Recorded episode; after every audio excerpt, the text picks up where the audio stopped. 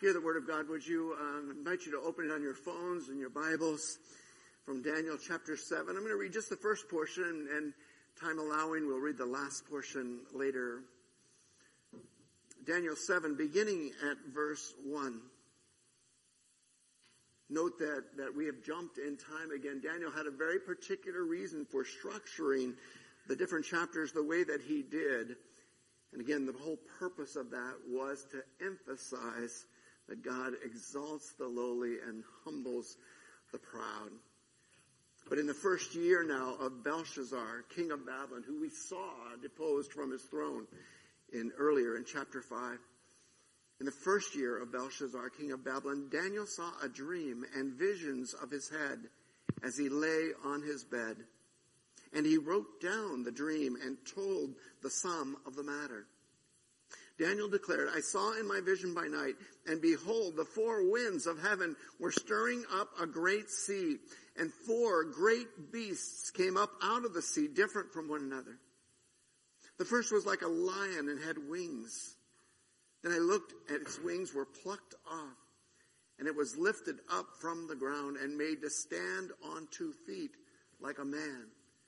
And the mind of a man was given to it.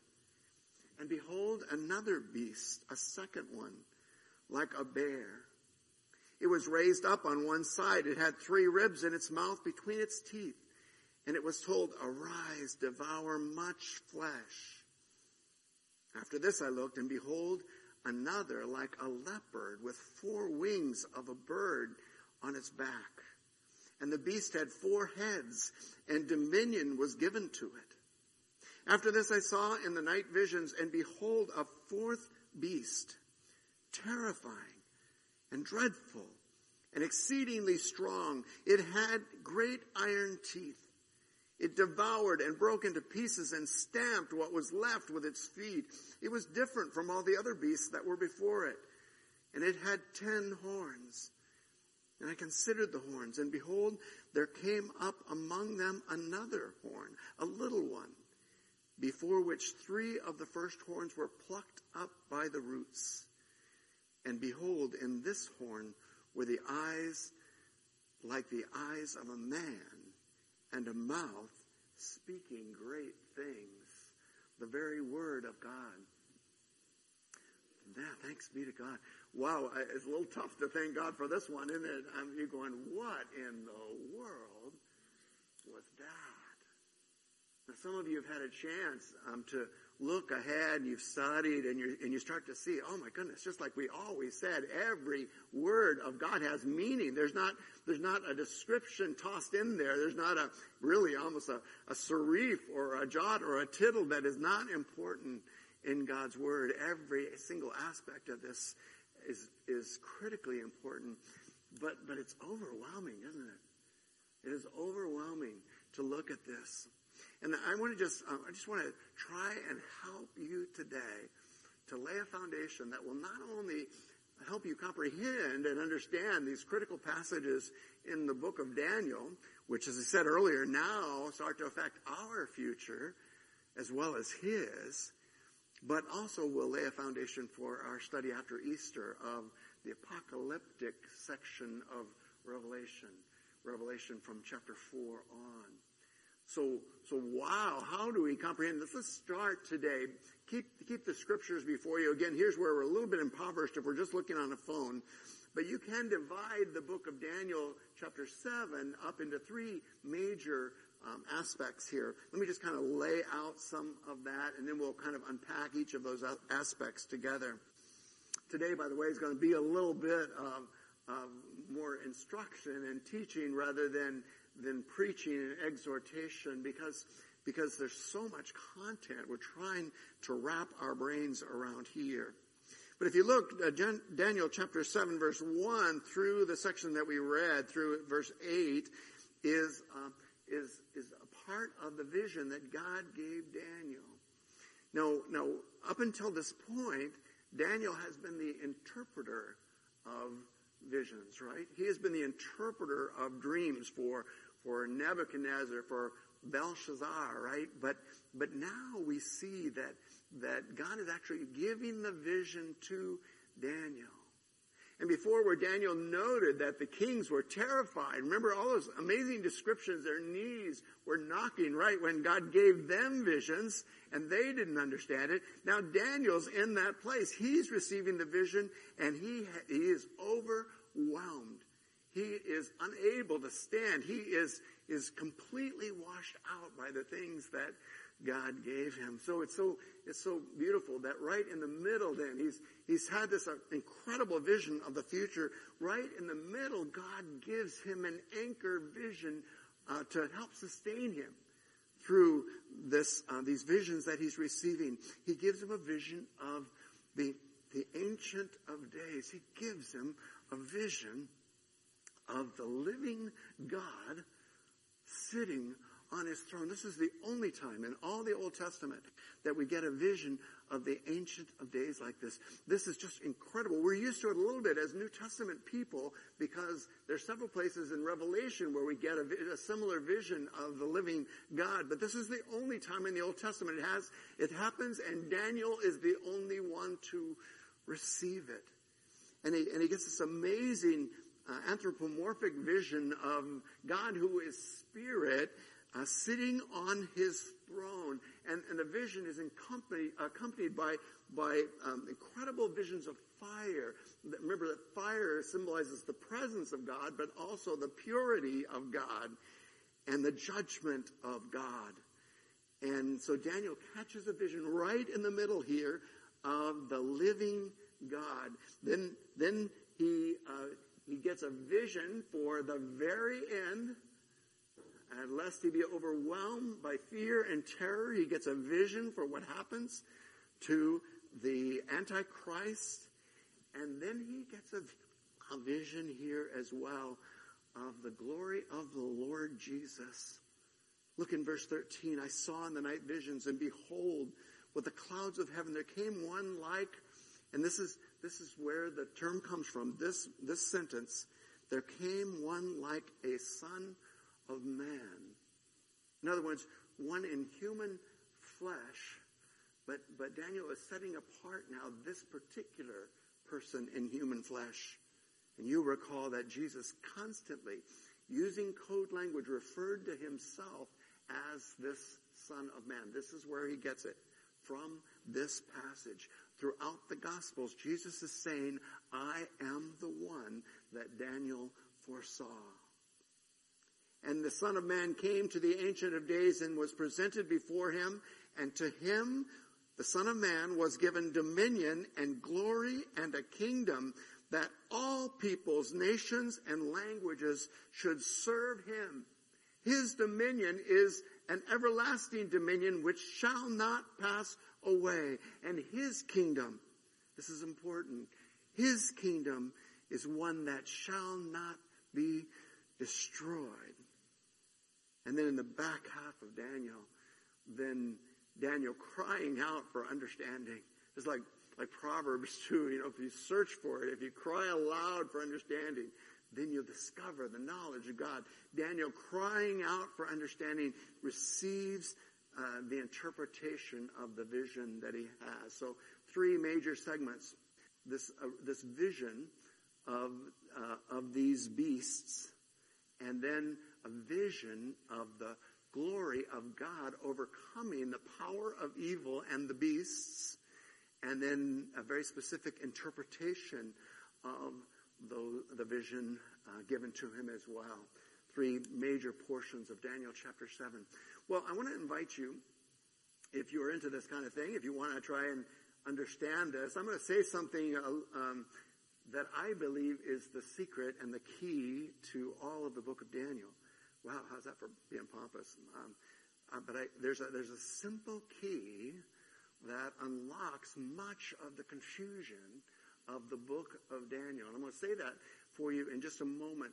But it would be helpful, I think, if if you could see it. So if you're a kind of person that takes notes and you have room on on your bulletin there or on a piece of paper or a notebook at home, I'd like to invite you to to make a little chart, right? To make a little four by four chart, four rows deep and four columns across, and And uh, as we talk today, you're going to start to see how some of these pieces fit. And then I'm going to invite you to look ahead a little bit so that um, in the future you can refer back to this chart and see how those pieces fit as well. So uh, at the top left box of your 4x4 chart, put nations, right? Moving one column over to the right, uh, put in that second column Daniel chapter 2. Daniel chapter 2 was the vision that God gave Nebuchadnezzar of the future, right? And Daniel interpreted for him. Move over one more column, if you would, and put Daniel 7. That's where we are today. And then move over one more column and put Daniel 8. We could add another column if we wanted, but um, uh, Daniel 11 and following, but um, we'll pick up those pieces in a future time together. Now, on the on the left side, then we are thinking about the different nations. So, um, underneath nations, in the first row below that, put Babylon. Uh, underneath Babylon, put, and this is an awkward word, but Medo, M-E-D-O dash Persia, the kingdom of Medo-Persia, which was initially united and later overtaken by Persia.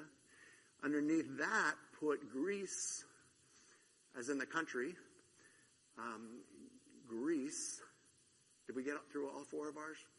And then I probably needed to add another uh, row underneath that and to say, I'm going to call it right now just the fourth kingdom. It's tempting to put Rome in there, but I'm going to, I'm going to just call that the fourth kingdom, right? In Daniel chapter 2, we saw an amazing um, vision of a statue. Do you remember that? Uh, the statue with a head of gold, so one column over and right below Daniel 2, you'd write uh, gold, right? And, and that statue that, uh, in the vision that God gave Nebuchadnezzar also uh, showed a, a, torso of bronze, right? Remember that? And then uh, legs in the, in the row below that, legs of iron, right? And feet of iron and clay. And, uh, and so now you have up where we are in Daniel 7. But, but now in Daniel 7, God gives another vision and it looks like it's a completely unrelated version. But here is the key to uh, not only Daniel, but as we'll see later to the book of Revelation, that um, what God is doing here is is revealing, unveiling, which is what apocalyptic means, unveiling truth, and He's doing that through two things. Through um, repetition, through saying the same thing over and over again, repetition, and through intensification. In other words, when he comes back to that story again, it intensifies. We've seen this many times. Holy, holy, holy, right? Repetition and intensification. And now in the vision that God originally gave to Nebuchadnezzar, we're seeing the vision again intensified this time. The vision that God gave Daniel was a vision of, of the four winds of heaven stirring up the sea. It's tempting to just think of the Mediterranean right here. But, but throughout scripture, especially in Revelation 17, in, in um, Isaiah, 17 as well, we see that the sea is really the peoples of the Gentile nations, right? God stirs up the peoples of the Gentile nations, people that aren't followers of God. And out of that sea comes, in Daniel's vision, a series of beasts, right? Of beasts. Now we know beasts, don't we? When when Nebuchadnezzar exalted himself, God warned him, right? And then uh, gave him the mind of a beast, right? In Revelation, we're going to see uh, that return to that idea of beasts. And, and a sub theme in the book of Daniel is that when you exalt yourself, God will humble you and make you like the beasts, just like he did for Nebuchadnezzar in Daniel chapter 4. But the, the, the winds of heaven stir up the Gentile nations, and out of those Gentile nations now come, now we're in the third column over here, now come, uh, arise the first beast, right? And, and the first in verse 4 of Daniel 7 was like a lion that had eagle's wings. Right? Then I looked and its wings were plucked off and it was lifted from the ground and made to stand on two feet like a man and the mind of a man was given to it. If you have not been with us on our study of Daniel, that might not be that meaningful. If you have, you'll recognize this to a direct allusion to the nation of Babylon, right? In fact, in, in the British Museum are symbols of Babylon, a winged lion, right? And what happened to this lion? Its wings were plucked, right? And it became like just a beast. And then it was allowed to stand up again on two feet and given the mind of a man again, right? Exactly what happened to Nebuchadnezzar. So, so like we saw earlier, it's not hard sometimes to interpret these visions because um, God is doing everything possible to help us understand while cloaking in apocalyptic imagery the truth so that other people on the outside would not understand. We don't have time to go into it, but God oftentimes intentionally hides truth from people who are not prepared to hear it and or people who will take that truth and cause pain from that truth.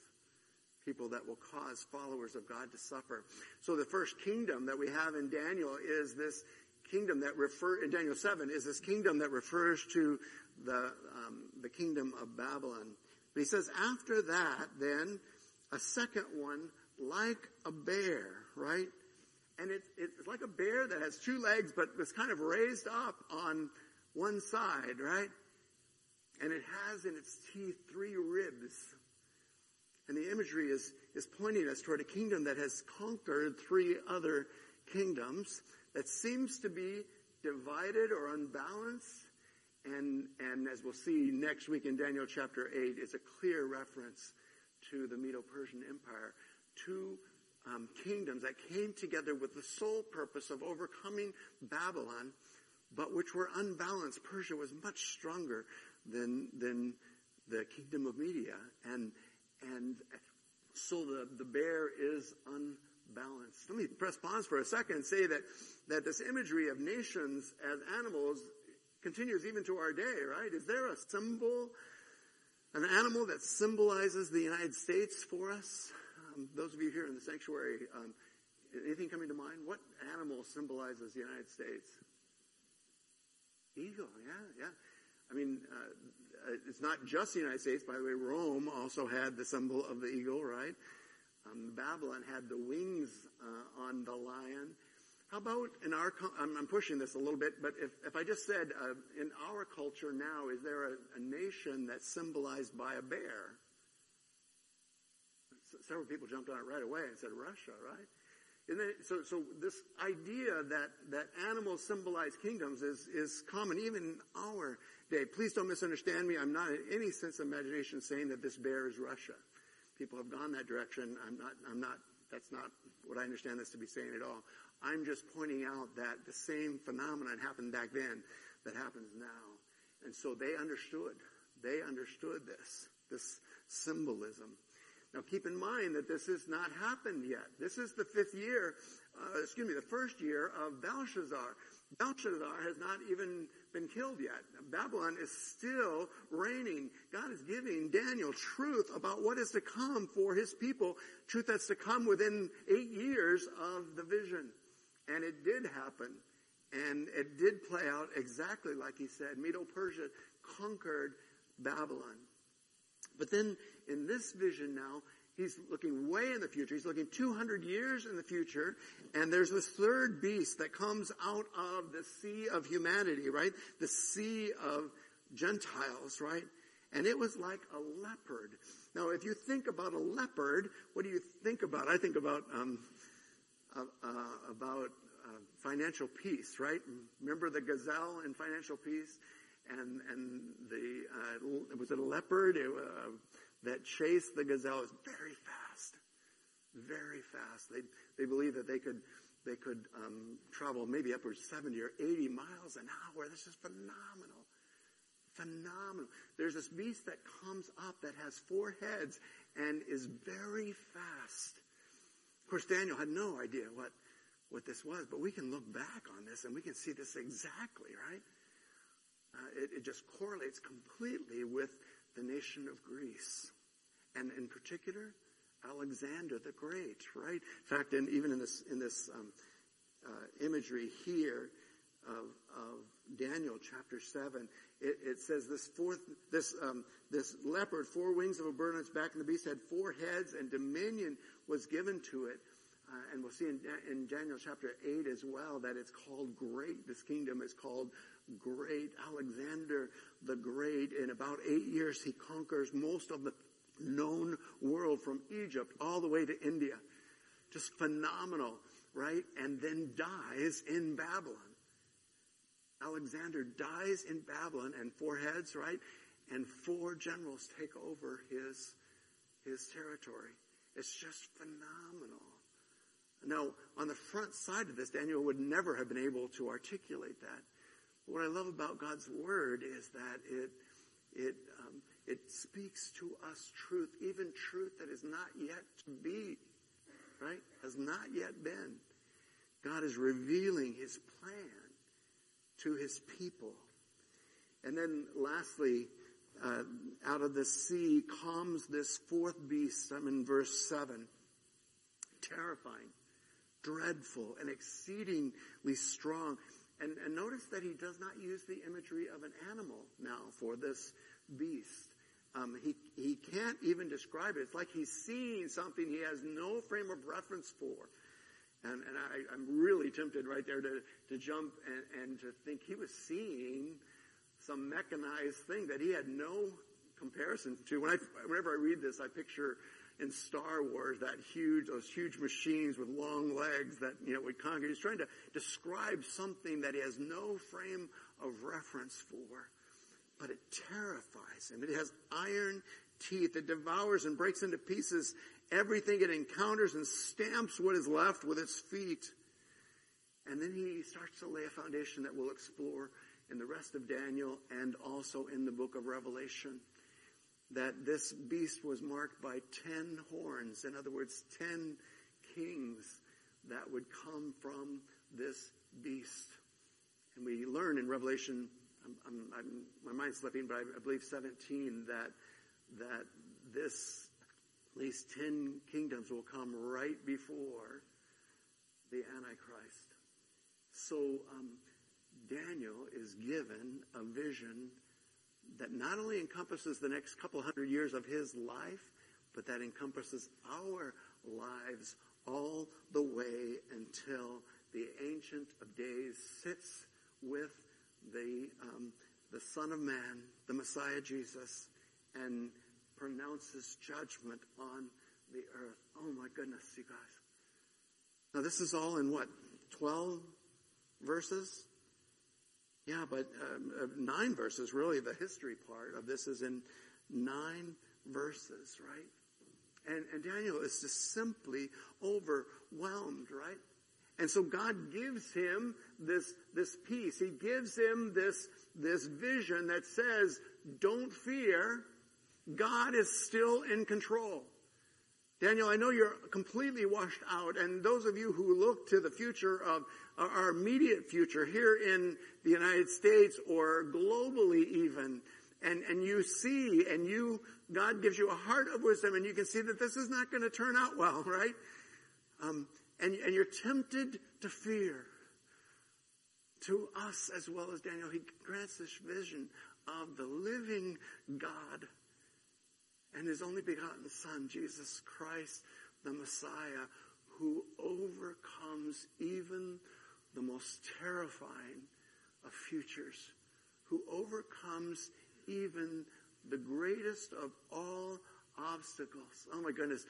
Uh, if you were like me, you cannot resist going into Revelation. I have to absolutely resist the temptation here. But in Revelation, we're going to have a chance to piece this this initial picture together in deeper ways and, and, and see how God has uniquely orchestrated time.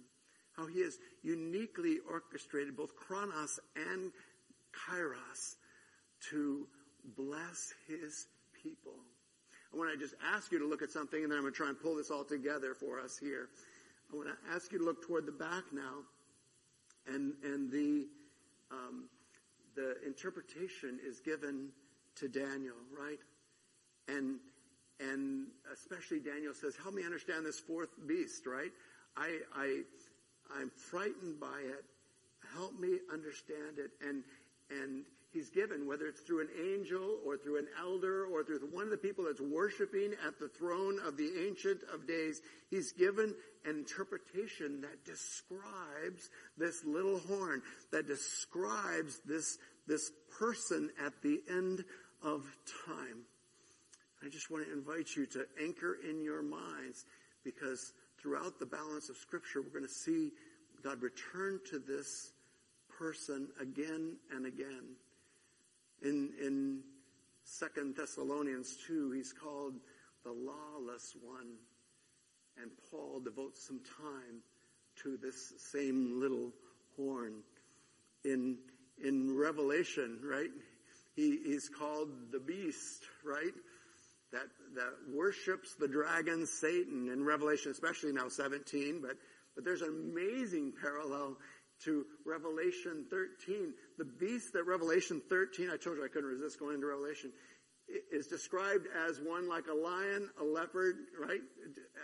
Just exactly like these kingdoms. And finally in 1 John chapter 2, the same little horn is given the name that you and I might recognize, the Antichrist, right? So so all of human history is pointing toward um, this amazing event where um, the globe is taken over by one leader, a very intelligent leader, a very um, well-spoken leader, a very charismatic. We'll see that in Revelation. A charismatic leader that will that will cause most to give in to him, right? Um, and and all the way back here in Daniel, um, the gauntlet is thrown down. Don't do it, beloved. Don't settle for an imitation kingdom. In Daniel chapter 7, we're told, right, um, when, as he summarizes this, look in verse 18. But the saints of the Most High shall receive the kingdom and possess the kingdom forever and ever and ever. You don't have to give in to the kingdoms of this world because you're going to get the kingdom not by your own strength or wisdom or, or conniving, but you're going to get it through the Son of Man who became flesh and who dwelt among us, who lived the life that we could not live and died the death that we deserve and broke the power of the evil one of our own flesh and of this world over us. It is worth waiting for. Fix your eyes, the author of Hebrews says, on Jesus, the author and perfecter of our faith. He alone is worthy of our worship. Do you understand, beloved? You're going to be forced into the same situation that Hananiah Mishael and Azariah were. you're going to be forced to choose whom you're going to serve. You're going to be forced one day. You know, the same situation Daniel found himself.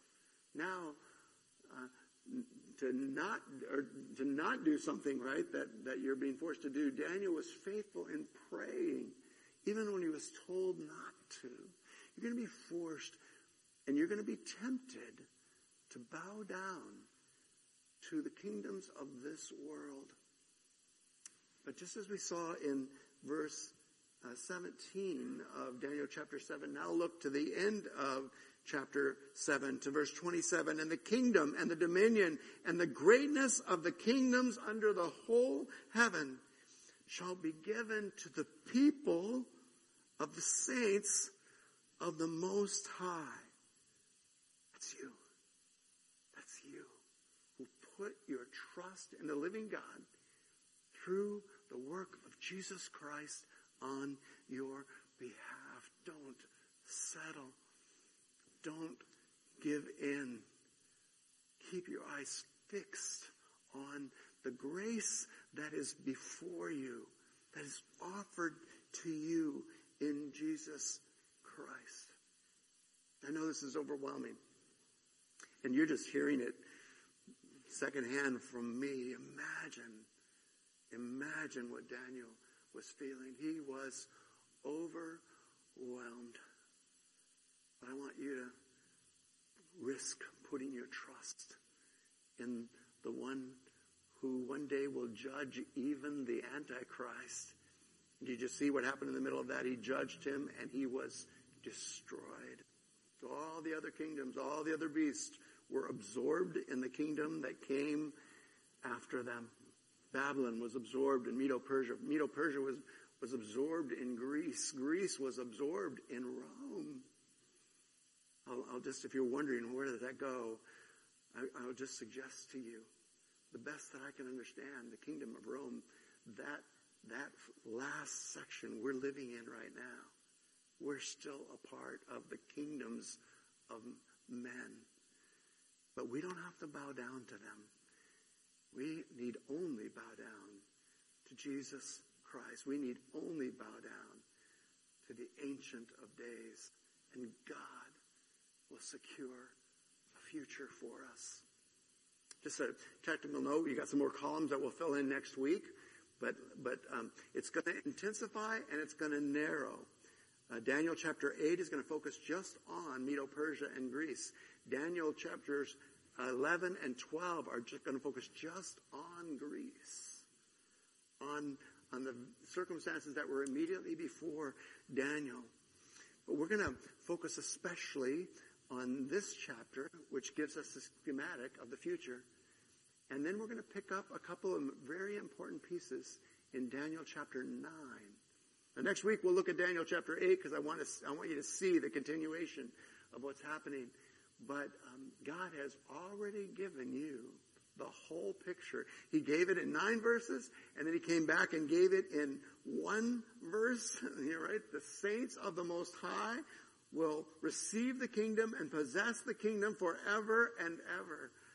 You have everything you need in Jesus Christ for life and love, for hope and a future.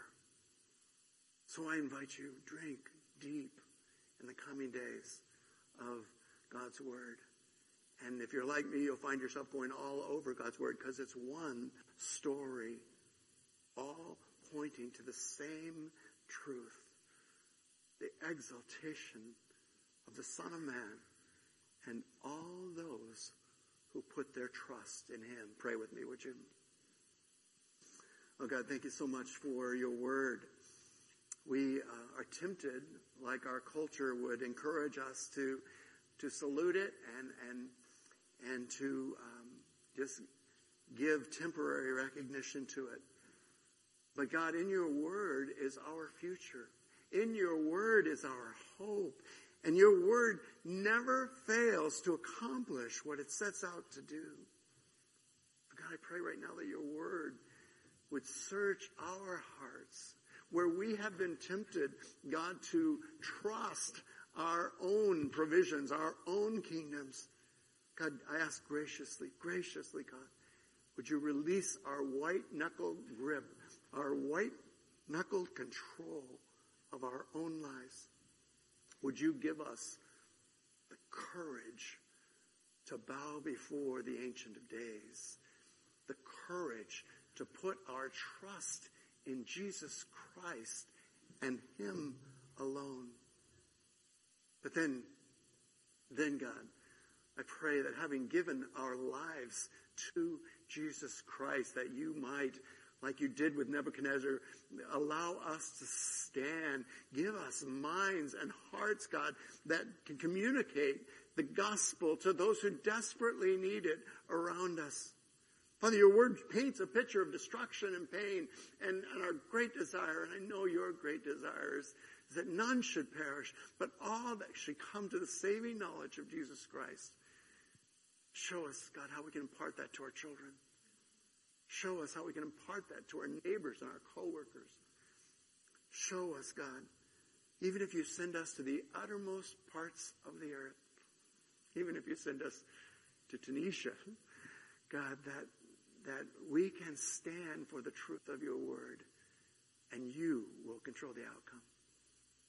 So God, courageously together, we approach your throne of grace. We ask for help in our time of need. We pray for courage and strength to face the future with joy, knowing that you hold the future in your hand. And we have nothing to fear because you are in control. And we love you, God. We dedicate ourselves to you.